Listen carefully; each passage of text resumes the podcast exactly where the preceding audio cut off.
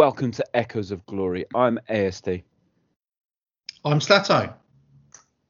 I'm Don. And I'm Abbas.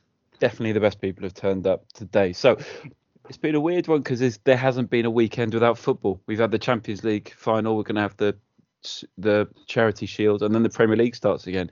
In fact we've had the Champions League qualifiers being played before the Champions League finals. So it's been a bit of a mad year for football. But what I wanted to do, so we're back for a pre-season episode, and the reason that we're here is this podcast was started. Well, it's just about to go into its 10th season, and it was started by fans for fans. And I still think it's the only podcast that is there by fans for fans. We're not commercial at all.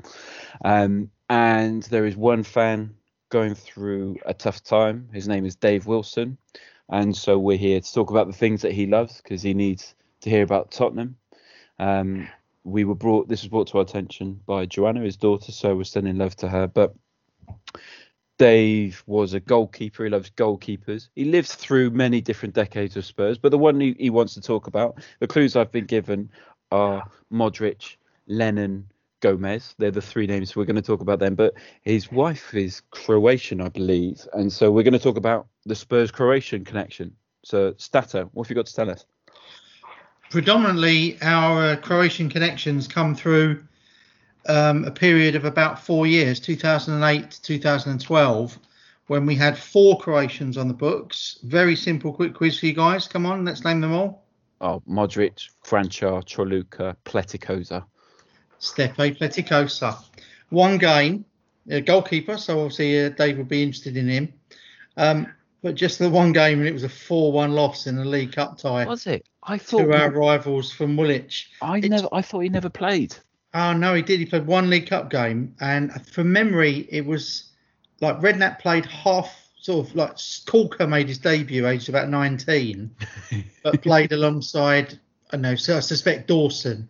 And like the central midfield with like two 19-year-olds, but then he'd put maybe Lennon and, you know, another experienced player out wide. But I think we held them for 1-1 and then got absolutely gubbed in extra time.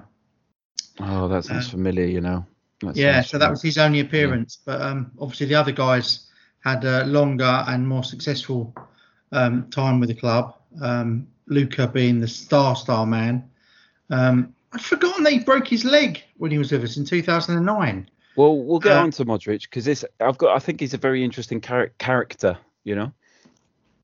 Did we, just quickly, did we sign Ćorluka before Modric, or was it the other way around? I'm just. I thought he came afterwards. Afterwards, yeah, because he was at City, wasn't he?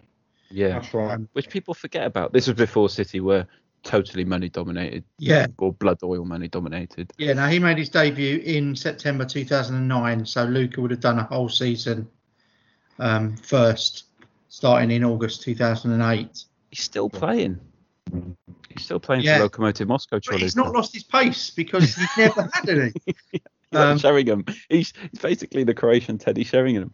I loved Ćorluka. We'd really gone a long while without, you know, really having a international sort of quality right back. And although he wasn't quick, he was defensively sound. And we've had a lot of, you know, types of players like Kyle Walker afterwards who were, you know, super fast, but you know, not in any way defensively minded or, you know, prepared. But, yeah, Modric had that first season just on his own. And then Kranjčar and Ćorluka signed the following season. And then I think we got Pletikosa on loan in 2010. And he was there on a season-long loan from Spartak Moscow, from memory. Pletikosa said it was the worst decision he ever made. Really? Yeah, he said it was the worst decision he ever made in his career. He had 100 caps for Croatia. I mean, not necessarily at the time, but, you know, he was the first choice goalkeeper for Croatia. And then around that 2009, 2010, he only played 4 games. So he must have fallen out of favour, having played, you know, 9 or 10 every year for all the years around it. But, yeah, he went back off, and I think he went back to Russia, to Rostov. But anyway, it's not the Sleepy Pletikosa show. Let's talk more about Kranjčar. Was a fine player, wasn't he? Kranjčar was brilliant. What a man. What a man. I mean, beautiful for a start. Yeah. I think we've had a history of really good looking players, but that's not the point. I remember reading that his dad was a football coach, not a particularly coach. Yeah.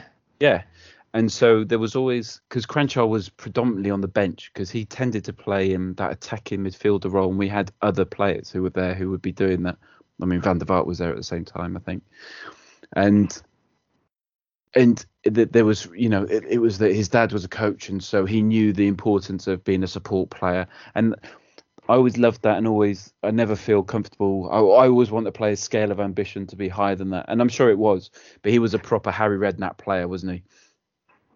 I thought he was a very Tottenham player of the 80s. You know, the fancy dans and top shaggers. He was a player, you know, a pretty boy, but, you know, you couldn't rely on him to necessarily do it away at Stoke on a wet Tuesday night. But, you know, he could smash one in. Did he not score against Stoke? He did, but that was kind of my point. It's the exception that proves the rule, isn't it? He scored two goals, two late goals, two winners, a game, two home games in a row. I thought it was 2 games in a row, wasn't it? Do you remember? I think one of them Stoke, both of them outside the box. Bolton and Sunderland, I think. They're the ones. I loved him. It only cost us $2.5 million, so he was from Portsmouth, so it wasn't like a risk because you knew he'd already been able to do it in the Premier League. So kind of coming from starting at Portsmouth to play off the bench at Tottenham, it's kind of a fair reflection. Do you not think? I think Nico was like you said, Stato, a player that I think ticked all the boxes under Harry. But just on Ćorluka, got a question for you three. I don't know if you know the answer to this. Stato, you probably do. But Ćorluka scored, I believe, 1 league goal for Spurs. Do you know who that was against? Yeah, that was Bolton. Is that right? No, I don't know. Sorry, I'd mute myself there. But yes, it was against Bolton. Thank you. Do you remember when Gomes poleaxed him? He had to be like 10 minutes of treatment on the pitch. Ambulance sort of took him off. That was at Stoke, wasn't it, from memory? Yeah, I'm just reading about it now. So during the match against Stoke on the 19th of October, I remember that taken out by Gomes. Nothing was bad. But the worst injury was in the game away against AC Milan where we won 1-0. Was it? Or was it at home? It was at home where we drew 0-0. And yeah. No, it was away. And he got done by Firmini, didn't he? Yeah, tackle. Just tried to take his foot off at the ankle, like really bad. And Firmini didn't even get booked for it. It was an awful tackle. Like Ćorluka could have died. It was that bad. But it was horrible. It was horrible. I think that was the catalyst for Joe Jordan to have his after. That stirred everything really. That was that tackle that, you know, all the handbags at the end. That's where it all came from. Yeah, I think Ćorluka, like you say, Stato, massively underrated. Like an actual right back who could defend, and we haven't had many of those. And there's a lot of focus on the attacking wing backs now. There's not many who are just there to defend. Like I'd say Ben Davies is a bit more of a defending fullback. Yeah. Right now, and he was absolutely brilliant at that, and because of his pace he didn't push too far forward, so he's very rarely caught out. A centre back by trade, wasn't he, for Croatia? He always played centre half for the national team. When he did get up there, he could cross the ball as well. It wasn't like he got up there and didn't know what he was doing. Once he got up, if he was up there for any, you know, we were pinning the team back, and he could whip a ball in. Concrete boots help though, Don. You can get a lot of power in them. So we loved Ćorluka. I remember going to Croatia at the time when we had the 4. Croatia is an amazingly shaped country. If you look at it, it's like it's been designed. So Bosnia and Herzegovina just do not have a coastline. If you have a look at it, it perfectly follows Bosnia to the point where, but they do not get a coastline when they could. But I'm sure there's a lot of global politics. And it's beautiful coastline as well, isn't it? Some of the most astonishing beaches. This is what I'm saying. We went to Split, as a lot of people do, and then the island of Hvar. But then we went to an island called Korčula, which I found very enjoyable. But there were fakes there. There were fake Spurs shirts. Only Modric, but there were fake Spurs shirts, and I'd never seen fake Spurs shirts before. Yeah, I've never seen them in London. Like I've seen fake West Ham shirts in London, and you see fake Man United and Liverpool, Arsenal, Chelsea. You never see fake Spurs shirts, but I did in Croatia, and I loved it. Can we talk about Modric? Or because I mean, I think he's a divisive... Sorry, go on, you. No, go on, go for it. We signed him for 16 million, which seemed a lot at the time. I mean, that matched our record fee for Bent at the time. Mm. But he seemed so small, and we were, you know, the fan base were worried, you know, would he be able to do it in the Premier League, having come from, you know, the Croatian League? He'd not played elsewhere in Europe. Just on, sorry, Stato, just on the signing of Modric, and so this was 2008, I believe. Yes. So you're looking at a time which was sort of predating Twitter and all the social media. Yeah. Everything that happens around social media with a new signing, and this was a signing that came completely out of nowhere. There were very little linked to Modric in the build-up to us actually signing him. And I remember turning on Sky Sports News on a Saturday morning or whatever it was, and seeing that we'd agreed a fee of 16.5 million for him. And it sort of happened out of nowhere. And I don't know if you had heard of him before, but as you said, it seemed like it was a bit of a risk at the time. Well, you say it was a risk, but I'll disagree with that. Well, obviously, we will all disagree with that now. But at the time, we had a director of football, and I believe it was it was Samuel Pimoli that we had, and I think it was just smart because that was one of the signings that it was agreed before the season had finished. We knew he was coming to us. And it was obviously the first official Premier League transfer of that summer as well. I just thought it was just genius. It was the type of signing that I salivate over. It's so good because you know the player's coming. You know he's coming. You know you can jump on YouTube and have a look at what you've got before it gets there. I think it was.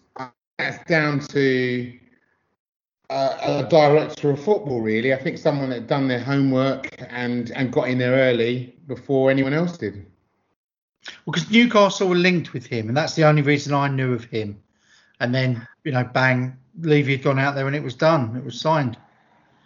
So, I'd argue that we don't actually do that enough now, where now there's, I feel like, maybe we're fast forwarding 12 years and social media is a lot more prominent, but I feel like we don't do that enough, where we don't go out early enough and identify a target and get them. Jack Clark, Sessegnon. I just it's one of those ones where you have to sign 20 and one of them will be successful, right? It's just that's it. Yeah. And we got it. I mean, I remember when we sold Townsend, was it for 17 million? And they just said that that's going to pay for the youth development, the whole system for 7 years. That's the game that we're playing. And actually, if you have a look at the players we have bought in that vein, like Dele and Dye, between them are more success than we could expect from players like that for years. Kane. But it's not the same. It's not like Arsenal, when he just knew the French leagues and he had connections with various places in Africa and was able just to pluck them out. It's more difficult now because everyone is on social media, and it, like, the global network means you don't have to have a physical network as much. You know, it's more difficult to do that. I'm not saying you're wrong, Abbas. I don't mean to criticise you. It's just that it's just not as easy anymore, I don't think. Sorry, mate. I think that Luka Modric made me want to sign other Croatian players. I thought that when he came. You know, the likes of, you know, I mean, it's all pie in the sky stuff, but, you know, Rakitic has been touted as a player that's leaving Barcelona, and it's because of Modric that I want Rakitic to come to Spurs. Yeah. It's because of it, I want him to come. I can remember another player actually from Dynamo Zagreb. Yeah. I don't know where he ended up, but he was like a starlet. Was it Alan Stalinovich? That's the one, yeah. Like and again, because he had Modric, I was like, yeah, we should get him as well. Yeah, he's one of those players. But for me, you know, it's a bit like Dembele in the sense that when you had him, he was an unsung hero in so many games. If you look back, and you might have been like, it was all Bale. You look back at a game, watch it over the 90 minutes, and you look at Modric and what he did, and you'll change your mind in, you know, a quarter of those games where you thought that was just the Bale show. It was actually Modric running the midfield. I mean, I'll point back to the Taxi for Macon game. You know, that's, for me, it was Modric that was pulling the strings in that game. Yes, Bale was doing all the running and making him look silly, but it was Modric that was just keeping it ticking over all the time. I mean, the other games that I'd like to point out are probably the Liverpool and Bolton games. Absolute belters that he scored. Yeah. And also, again, it's a bit of a weird one, but I'll never forget it, the 4-4 at the Emirates. Yeah. If you look where he hit the post, Modric just, I don't know where he got that from, but he came out of nowhere, hit the post, and then obviously Lennon ran it off and scored. Modric, like, it's very widely known, is my favourite player I've ever seen play at Spurs. I do think I've got rose-tinted spectacles because of how good he is for Real Madrid. And let's not forget, he's the only person in what seems like the last million years to stop Messi or Ronaldo from winning the Ballon d'Or. He won Best Player at the last World Cup. I think both of those were just, we want to appreciate you. He wasn't necessarily the best player in that year or in that World Cup, but you just want to appreciate what a career he's had, because he's legitimately one of the greatest midfielders of the last 20 years. And he was obviously growing at Spurs, and we sold him. I think there's a quote from Zidane about Makélélé.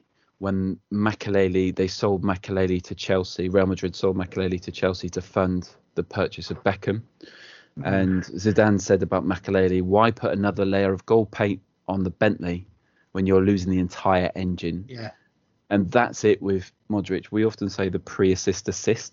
He won't, in the stats, he won't get credited with the assist, but he'll set up the assist. He just pulls the strings. And I'm just looking at where he came from. He was born in what was then Yugoslavia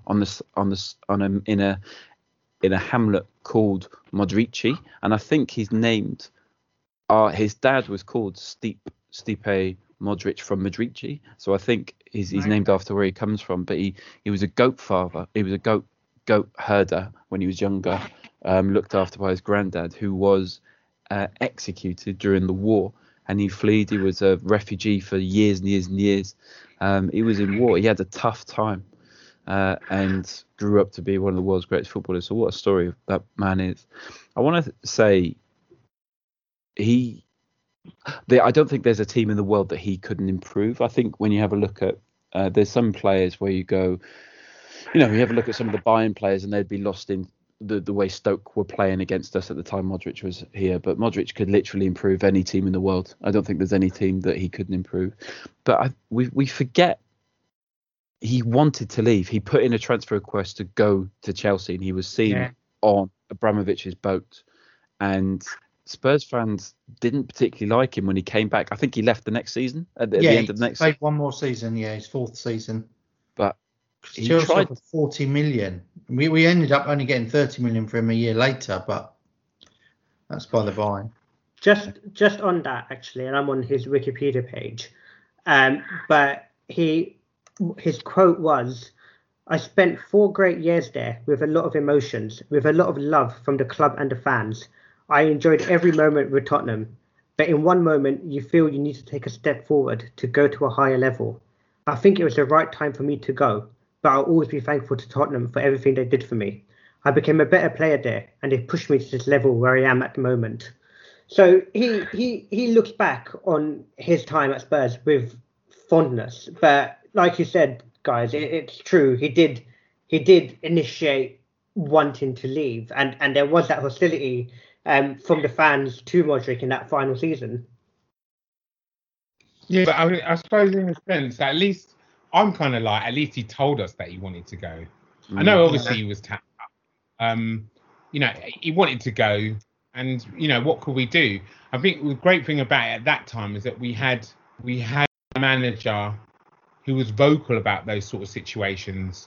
Harry never shied away from the fact that he wanted to go. You know, he made it clear, you know, that the player wants to go and that he didn't want him to go, but the player wants to go. And I prefer situations like that to situations that we've recently had where, you know, we put a contract out there, but we know he's going, but nothing's been said. And it's, is he trying to run the contract down so he can go for nothing and get more money? You know, there's those scenarios that we're having to deal with. Whereas Modric, it was clear. It was clear.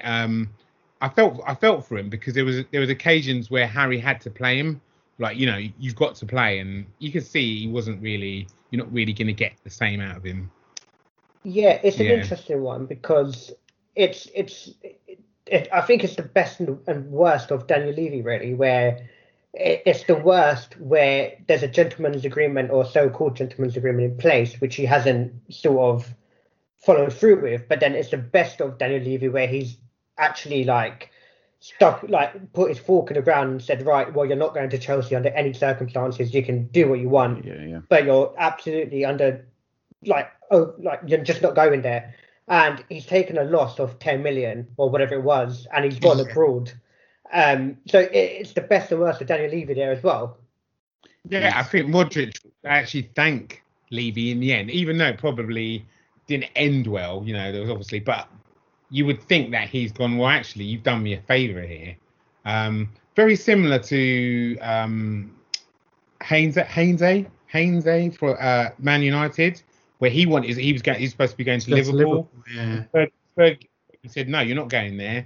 And he ended up at Real Madrid, and I'm sure he probably this is better than going to Liverpool. What he did, I mean, he won as many trophies as he did at Spurs within the first 36 hours of being at Real Madrid, because he came on in the Super Cup final 2 days after he signed.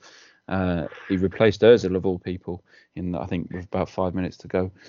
But I think, you know, my favourite TV show of all time is The Wire, right? And I've got a theory that, for those of you who know The Wire, I appreciate it's about 12 years old now.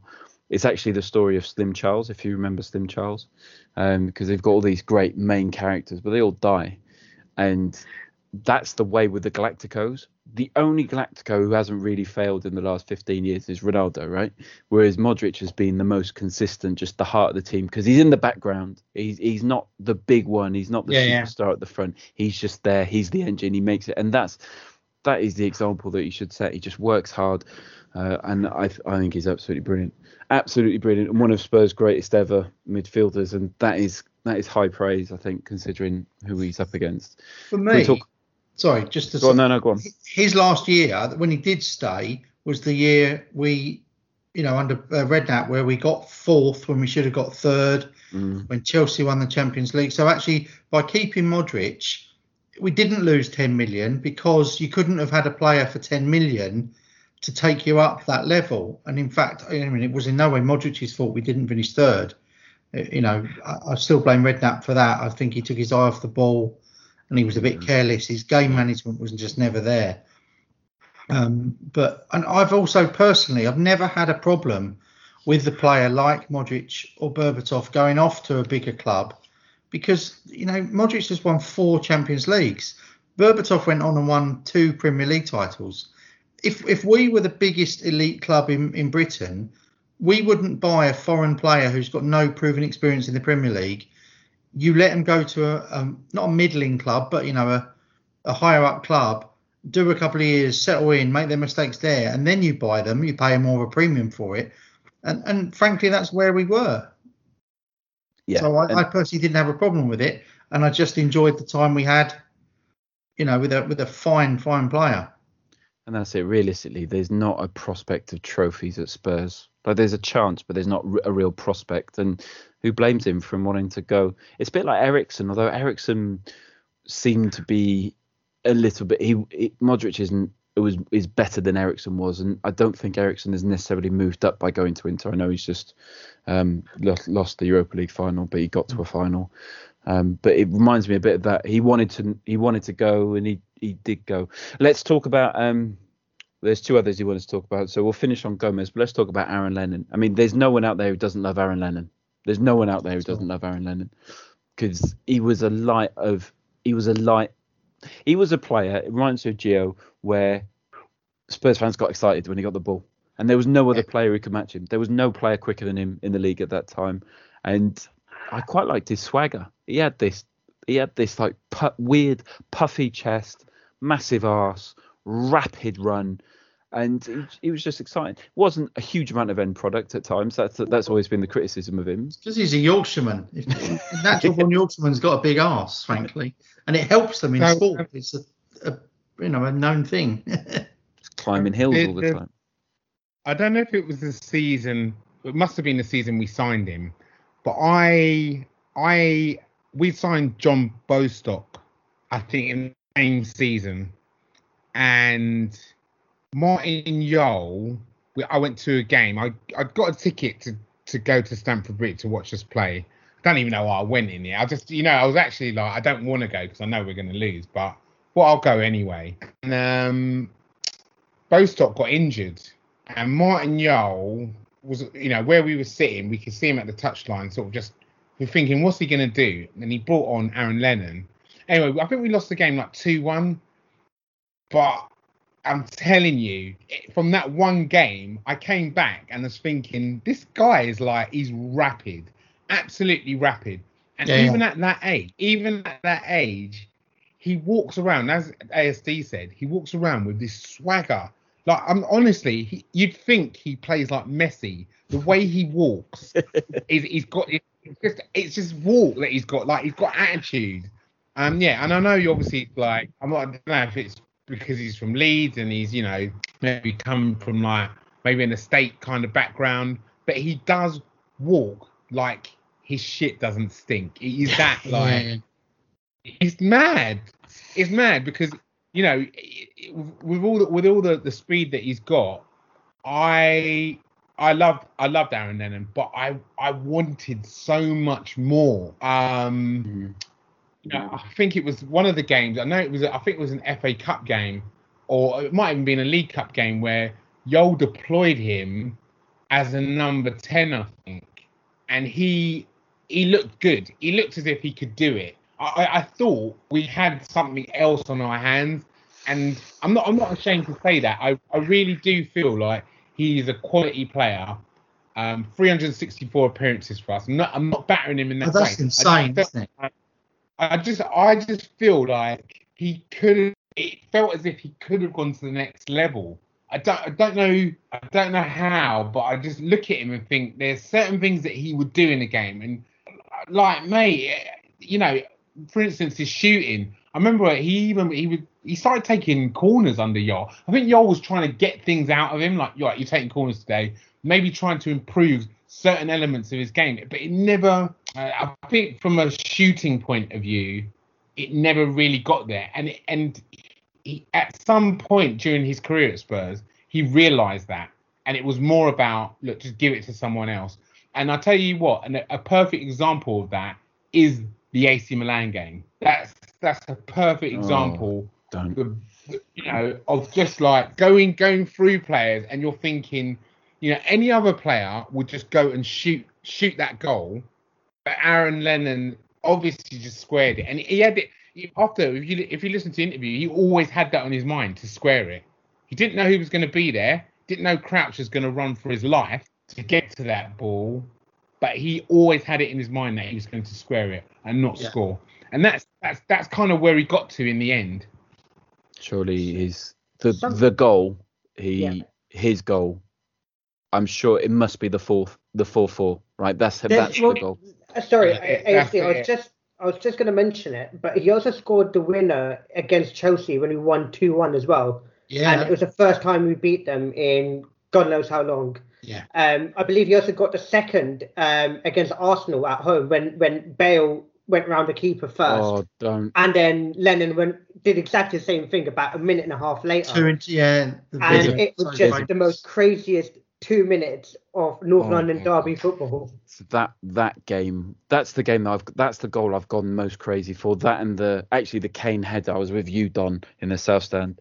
The Kane header in his first North London derby. But that because it was identical. There's an amazing view. We always talk about it. There's an amazing, if you search for Lennon goal from the stands on YouTube, there's an amazing view from someone's recording it on their phone, because they're recording from the South Stand, which is obviously next to the away fans in the old ground, singing at the Arsenal fans, and then suddenly it pans round and you can see Scott Parker's gone hard in Santi Cazorla and has got the ball, and I think, is it he who plays it forwards, or is it Holtby plays it through, splits the defence, and Lennon's in, and you know it's going to be a goal then, because there's about 10 metres of space where no one's in it. That was one of the great days of my life, and I ended up in, I think it was 4 or 5 rows forward. I had blood all over my legs because I was in the East Lower in the corner for that game. And the seats in the East Stand were quite close together. And when you stood, the back of the seat in front of you was right in your shin. And shin, because always my shin. Schoolboy era. Oh, God, that was a game. So my endearing memory of Lennon, and I was at Lennon's Premier League debut, actually. He played for Leeds against us. When he was 16 and about 4 months. Jeez. So, he signed for us 2 seasons later because they got relegated in that first season of his. He did a year of the Championship and then they sold him because they needed the money.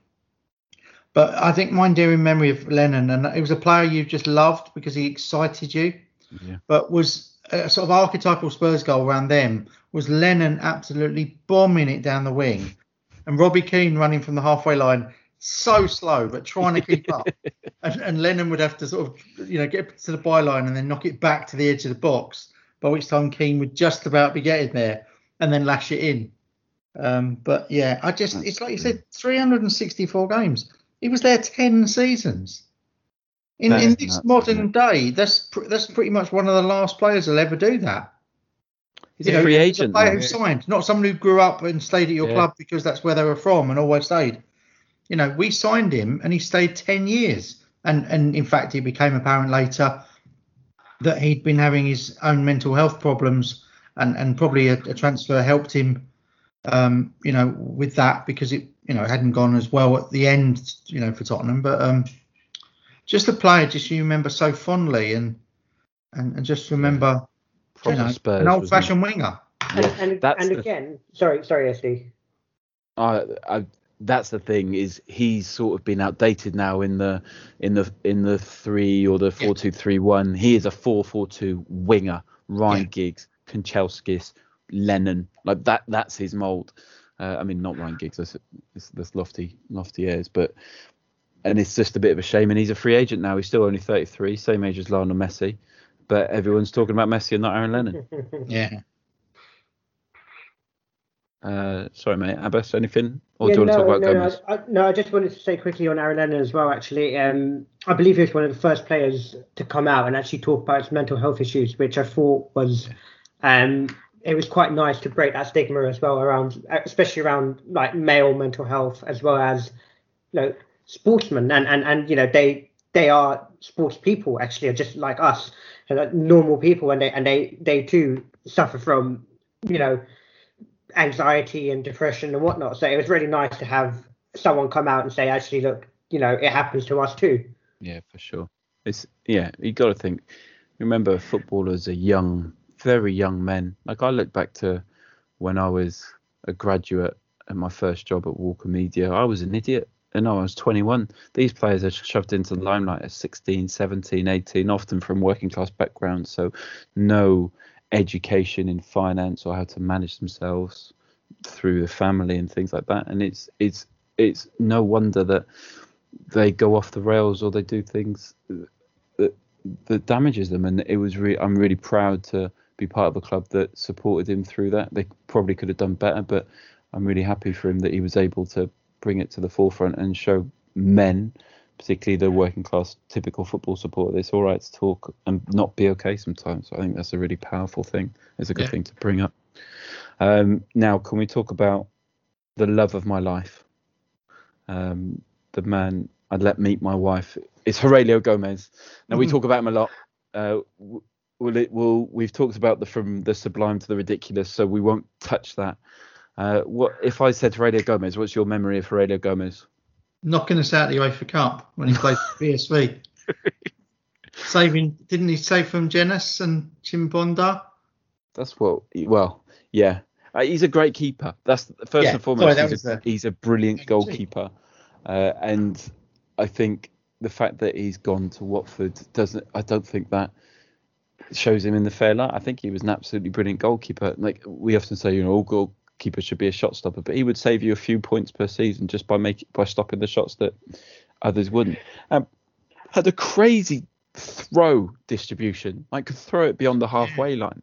Amazing throw of the ball. He was one where I'd rather have him throw it than kick it.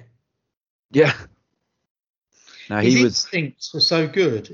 If he didn't have to think about what he had to do, like if your daughter's 3 rolled the ball back to him underarm, I think he'd somehow let it through his legs or dive over it.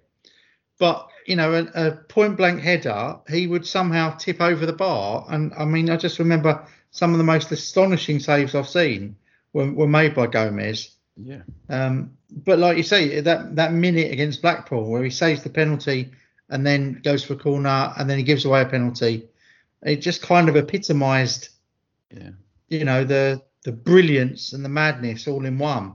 Didn't he do something similar against Chelsea as well, where I think he made a ridiculous save from Didier Drogba and then gave away a penalty very shortly after? It was in a home game.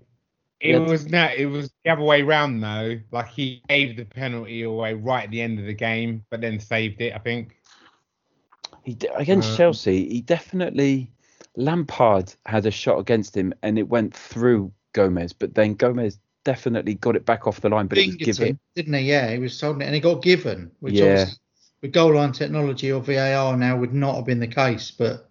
That was a bad one. He was in goal for our destruction by Real Madrid as well, wasn't he? The 5-0. That was a shocker. I believe he was at fault for one of the Ronaldo goals as well, wasn't he? Where it sort of slipped under his arms or something.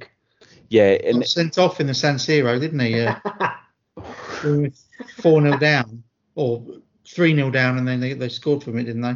Oh yeah, that was bad. Cudicini started to come on.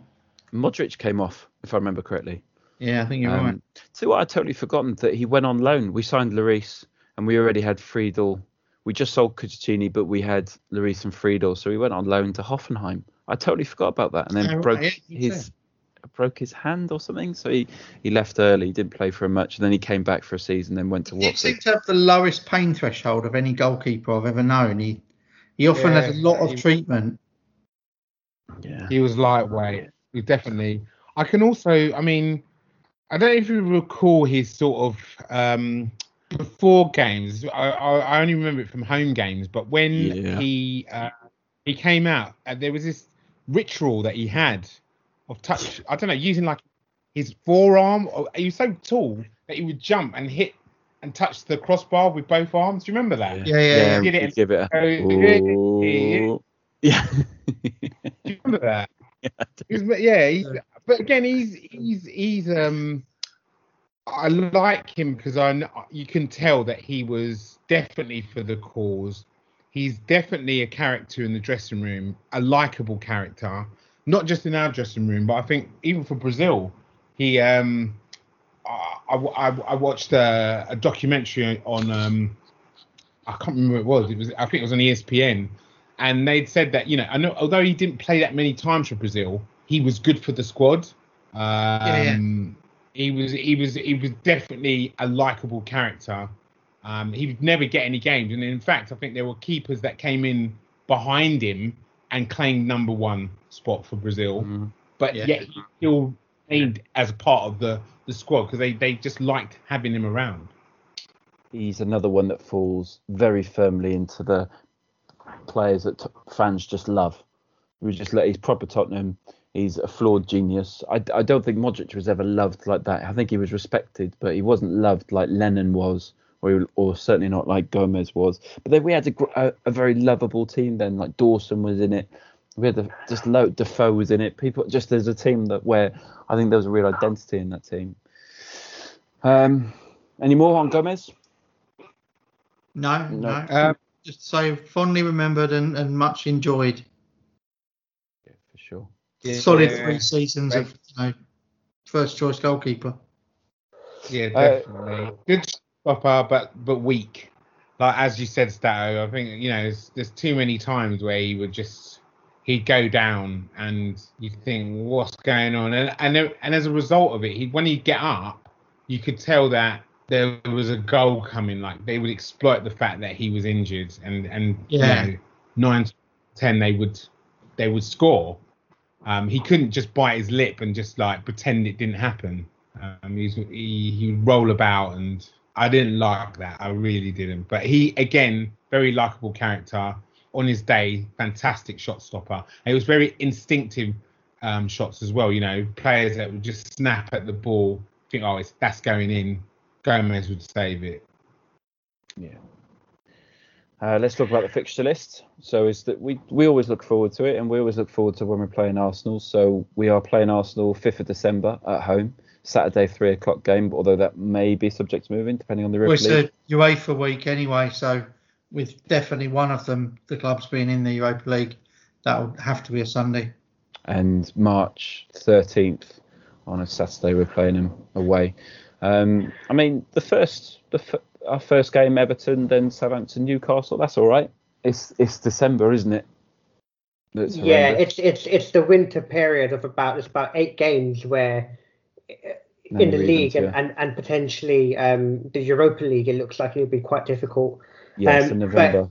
Can I just read them out, mate? So November 21st, City at home, Chelsea away a week later, Arsenal at home a week later, Palace away a week later, 4 days later, Liverpool away, 3 days later, Leicester at home, then Wolves, and then Fulham and Leeds. But fairly horrendous. Big problem at the start is these bloody Europa League games. I mean, by 3 extra ones. Chelsea letting us down yet again, meaning we have to play in the qualifying rounds. That's 3 games in the first 4 midweeks of the season, I think it is. And one of those weeks, there's the League Cup, our first round of the League Cup. So we'll play Saturday, Tuesday, Thursday, Saturday, or presumably one of those will be Sunday. But would you have just a dedicate? Would you go out the Carabao Cup for a start, just to ease us? And then would you have a dedicated Europa League and just say, look, Lamela, and we can't do Parrott because apparently he's gone on loan to Millwall. But would you just have a complete? We do need to explain that. Oh, just on the WhatsApp group, it's doing my head in. I brought it up. I broke the news that Parrott was going on loan to Millwall, and now every day is about 5 people who just repeat it like a parrot. And it's fresh news every day. And fresh news every day. It's good business. It's funny every day. It's good business for them. Do you have a separate team? But what do we do with the team? How do we rotate? Mourinho's won it with United, so he takes it seriously. But I suspect the early stages, could be quite comfortable. There'll be some teams in there that you don't want to be drawn against, but we're likely to be seeded in every element of the draw. The only part is where we get to the point where there are champions of some of the sort of middling European nations who get a sort of higher ranking seed than us, because they go down the champions path and we're not. But we should get through the preliminaries, and then it's the group stages where it's about squad management, and there'll be times when it helps us. You'll have someone who hasn't played for 3 weeks. We can't get them a game in the Premier League. They'll be playing, every other week in the Europa League. So, is there anyone you're seeing as a positive? You'd rather be in Europe than not. Sure. I think. I don't know. Is there anyone you're excited to see that is now going to be given an opportunity? No, not especially. I just think everyone will get more football. There's so many fixtures condensed because of the nature of this season anyway. And then, there's no gaps. There's just no gaps because we're starting a month later nearly. I think for me, Sirkin at left back is someone to look at. He's a youngster. By everything I've heard, coming from various social media channels, he is someone who could potentially be someone for the future. So hopefully someone like him will get enough game time in the Europa League to push him forward. And, you know, we sort of, that's a position that we do sort of need to address. So if we can fast track his development into someone who is of first team potential, now's a good time for it. Yeah, there's a few names you've heard about the place, aren't there? There's Jamie Bowden, Sirkin, there's Fagan Walcott, there's Anthony Giorgio, who seems to be around for ages, Brooklyn Leon's Foster, who else is there? Marsh, Jack Rolls scores goals, obviously Maurizio Pochettino is there. There's a few. That'll be weird. That will be weird. There's just a few players who are here, Sterling as well, who... Oh, yeah, so Shiloh Tracy and Harvey White. There's just a few here who I'm excited to see. Mate, I'm excited to see a bit more of, what's his face? Jack Clark. I'm excited to see Sessegnon play. I'm excited. I like Lamela when he's in the smaller games. I'm excited to see. I mean, he could end up in a sort of, if not captaincy role, but, you know, strong leader in a team, you know, gets to come off the bench on the weekend in the Premier League and sort of, you know, plays a playmaker role on a Thursday night. Yeah, I think Son just seems to just have energy for days. I think we're going to see loads of him, and I just think he's going to score loads of goals. It's just a striker. You've just got to worry that Kane cannot and will not play every game in this season. If it were Champions League, it's different. And we don't rest for, in some of the weaker Premier League games, but the Europa League is a lower level. You're looking at lower placed teams. We definitely need a second striker for this. I just say I love the Europa League. I can't tell you how much I love going to see these teams that you'll never see otherwise. Like in my amazing football sheet, if I put in the teams that, and it's like 20 £20, it's cheap to go, or it was cheap to go. Yeah. So like the teams I've seen. Hearts, Shamrock Rovers, Rubin Kazan, Powak, Maribor, Basel, FC Sheriff, Anzi Makalaka, Dnipro, Limassol, Anderlecht, and then obviously you've got like Fiorentina, Inter, Monaco, but Lazio. What was the team that we saw, ASD? What was that team that we? What was the team that we went to see? Karabag. I didn't see.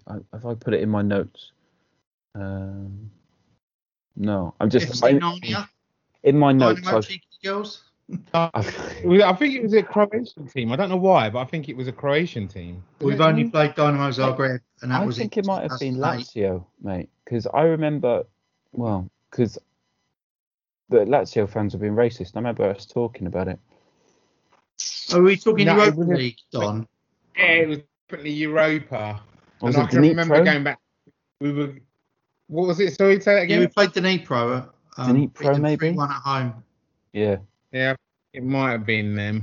I can remember walking back to Seven Sisters, though. But again, they were... I like it because you get that sort of... Those small teams come with, just their ultras. Yeah, it's brilliant. If you remember, they were just sort of really jumpy in that one corner of the ground. And...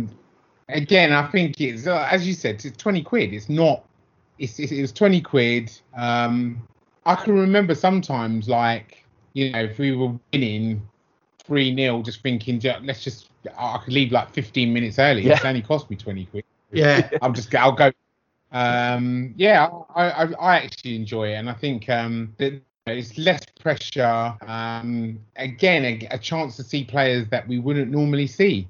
And I'm hoping that some players are actually will be born out of this campaign because of the amount of games that we've got. You can see that, you mentioned a roster of youth that he's got. The bridge between, that first team with Ledley coming in means that we should see more of that. There's a new setup with Ryan Mason. So I'm hoping this sort of conveyor belt might produce. I'm not expecting them to be, Harry Kane in one season, but I could see some players, coming in with a bit more confidence, and having star roles in some games, and that's what you want to see. Tanganga, for instance, we saw a little bit of that last season. We've got, you don't have to rely on Toby, you know, he could just be for the league, and we can just, you know, draw for Tanganga. So yeah, it's definitely exciting. As long as we hold on to those players, I think. I don't want to see them go out on loan. With so many games, I'd like to see us front load the squad. Just literally have lots of players around. That's what I'm saying. Like, almost have a separate team for the Europa League, and just have, like, this is the 11 that are going to be playing in Europa League, and so you can expect to start. If there's a game we need to win, we might bring in Son or Kane or whatever. But this is the team. This is your development for this year. Love the Europa League. Last thing we've got to talk about, the Amazon documentary comes out in a few days. So this will come out, Tuesday, Wednesday? The documentary is coming out on Monday, where Amazon have had the cameras in the back room all throughout last year. They've got the sacking of Pochettino. They've got Jose coming in. They've got us crashing out the Champions League to Leipzig. They've got us finishing mid-table. Are you looking forward to it? How are you feeling about it? It's an interesting one, because it's going to be one of those things where you love to hate it. So what I mean by that is you're going to watch every single second of it, but you're going to lament most of the things that you see within that documentary. There was that little little trailer that was doing the rounds that I think I sent on the WhatsApp group about Troy Parrott going to Millwall. Apart from that, it was of Jose Mourinho talking to the team and saying, you know, at the moment you're a bunch of nice, you know, C-U-N-Ts, but, you know, you need to be nasty. And I think something like that, it sort of gives you a really interesting like concept into what things are behind the scenes and what actually happens behind the scenes. So, you know, we as fans look at games where the team hasn't performed well and they've been turned over by Brighton 3-0. And, you know, we think, right, that was pants. They don't care for the shirt. They don't care for this. But now we're actually going to see what was the fallout behind the scenes. And I think, whether you're neutral or not, it's going to make for compulsive viewing. It makes me think of when there's a crash on the motorway. Sometimes nothing's happened and you're sort of rubbernecking, but you can see that there's a fire. You can see there's been destruction. There's a pile up. You can see it in the distance. You know it's going to be grim. And so that's what you're doing. As you get closer, you're going, oh, I shouldn't really be watching this. And then you get there and you go, oh, God, this is bad. I'm really worried. I was really embarrassed by the marketing that Amazon did, but where they've put up a billboard by Stamford Bridge going with a picture of it going, ever wonder what your ex is up to? And I just think, oh, they're just about to sign like 5 quality players. It's just a bad thing, because their ex is what leading us to crashing out the Champions League and leading us to a mid-table finish. Like, that's what their ex was up to. It just feels a bit like they're trying to be Paddy Power and they haven't really thought through. I don't know. It makes us a bit of a laughing stock. It's just a shame it's not the year before, to be honest. But then maybe actually it is a good year, because we just get to see everything that's gone on in a really dark year. Tell you what will be interesting is how much it's been sanitized by the Spurs PR department. I'm hoping that it hasn't been too much, but we'll see, I guess. Yeah, I mean, my take, I've got mine short and sweet, guys. I'm just not going to watch it. I don't know why. I decided a long time ago. I just don't. Not that, you know, it took me a while to get over Pochettino. I'm not sure what I'm going to get out of it. I've always thought to myself, why do I need to watch that? Guy's gone. We didn't win anything, you know.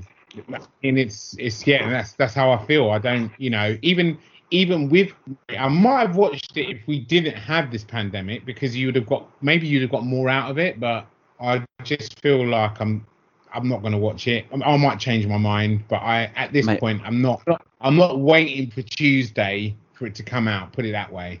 Yeah. I promise you are going to watch it, because I do this with Chelsea games. I'm like, I'm not going to watch it. I hate them. I hate it. It's too tense. I hate it. And then I watch it and we win when that happens. But yeah. As soon as I heard it happened, I said, no good can come of this. It's so true. That's my mantra for my exact same feelings as Don. There's nothing that can drag me kicking and screaming to watch that. Nothing. I've got so much other stuff I'd rather watch. The Anelka or documentary. Anything. That is good. That is a good documentary. Yeah. I've learned so much about that man. Anyway, can we just very quickly talk about the two new signings? Yeah. Højbjerg, 15 million from Southampton. Yeah. Kind of player that we need. Yeah, signed for the stats. I think he'll be very useful for us. And with our fixture list now, I hate players who can't pass, and the rumours are that he's a pretty awful passer, but you can't argue with his interceptions and his defensive work. No problem with that. You? Yeah, I'm happy with that. Southampton fan I know says he doesn't score enough, he gets booked too much. I don't think he understands what the bloke's role is then. Do you know what I mean? And Joe Hart on 27.5 grand a week. Something says to me he's there to cajole, Gazaniga along, but Joe thinks he can impress enough to do it, because I assume he's on a massive, performance bonus. But if he does get to play, homegrown player, so tick that box. He's played more Premier League games than Hugo Lloris. He's a winner. He's been through, he's seen these demons face to face, and now he's out the other side. I don't see how this is a losing situation for Spurs. I think this is absolutely brilliant. I agree. It was actually something I wanted to say, but did get the opportunity when we were talking about Lennon, how much of an influence Edgar Davids had when he signed, not just on the pitch, but day to day on the training ground, to see the level that elite players have to put in. And do you know what? Joe Hart's won everything in England that you could win, so maybe it will increase the levels from our boys. So definitely a positive. Don't know how much we'll see of him, but like you said, it's more about what he does in the dressing room. And again, we just it's something that we need more sort of homegrown players around. I don't know, was Joe Hart the number one when Kane sort of broke into the England squad? Was he number one there? I think so. Yeah. Yeah, there could be a good connection there. I like it. I mean, I'll be honest with you, at first I was thinking, he's washed up, but he's a player that, like you say, he's been there, he's done that, the experience is there. We can rebuild him. We could actually. This could be a masterstroke, and so I feel like we could get a player back to where he was, which would be fantastic. Really, I think if this works out the way it should work out, then we could see a lot of other players thinking, this is Tottenham are doing great things, not just for players that are at the top of their game, but they can actually make players better that weren't as good. So we need more. I like to end it on that, and what I'm saying is that we need some more players in. That's not enough for me. I think that I'd like to see another 2, maybe 3 signings that striker, come in right back. Callum Wilson, anyone? It's got to be a striker, hasn't there? Yeah, I'll take it. But what I would say is. What I would say is the transfer window, I believe, closes on the 6th of October or the 5th of October. Yes, so there's a lot of time, and there's a lot of water to pass under that transfer window bridge. So it's not a necessity that all signings need to be completed in the next week or two. So there is a bit more time. True. And with Daniel Levy, we'll be going right up until the 11th hour trying to find Callum Wilson at 11:49 or 59. On the 5th. Yeah. And I'm hoping Gedson Fernandez is a bit like a new signing. Like, I think the world has changed, and we're not going to sign him for 50 million euros at the end of this period. Well, that may be renegotiated based on how well he performs. He played at right back in the game against Ipswich the other day, which has Aurier gone? I keep seeing pictures of him in photoshopped in a AC Milan shirt, and talk of him. Not yet. Being on the verge, but not yet, no. Not yet. No one's asked me to drive him yet, so I'm assuming he hasn't gone. But I will. I will drive him. Any other business, gents? That's all for me. That's all, but we will be having a Echoes of Glory football fantasy league going again this year, which will be tweeted by, I believe, Jack at some stage. So please do join, guys. yeah, we'll definitely give you give that a shout out. We'll do a proper pre-season with predictions next week. But otherwise, it just leaves me to say, Dave Wilson, much love to you and obviously your daughter Joanna and your family. And don't forget, whatever happens, the future's bright, the future's lily white. Come on, you Spurs. I always thought there was very, very many people interested in football, and I always thought that football was a very important game, but I never realized until today just how important it is. Whether the Wonder Boys of White Hart Lane are or are not the team of the century can't possibly be more than a matter of opinion. Well, they're the finest team in Great Britain and one of the best in the world. We are about the glory of the game. We are about playing with style. We are Tottenham Hotspur. The curve of the ball, the billow of the net, the beating of the trap and the picking of the lock, the swiftness of thought, the lightness of touch. We are Ginola, Greaves, Klinsmann. We are the collective gasp, the intake of breath, the flick, the trick, the 30-yard free kick. We are Hoddle, Mabbott and King. We are the lob, the chip, the dummy and the volley. We are the hat trick, the scissor kick. We are Bill Nick. That is schoolboy's own stuff. We are the outside of the boot, the inside of the net, and those seconds that last forever. Van der Vaart to level it up. Rafael van der Vaart, 2-2. It's quite a game, isn't it always? We are Jennings, Defoe, and Perryman. Glory past, glory future, what was, what is, what's next. We are Blanchflower, Ardiles, and Bale. We are about winning with a flourish. We are about winning with style. We are about the glory of the game. Daring to try, daring to risk, daring to dream. To dare is to do.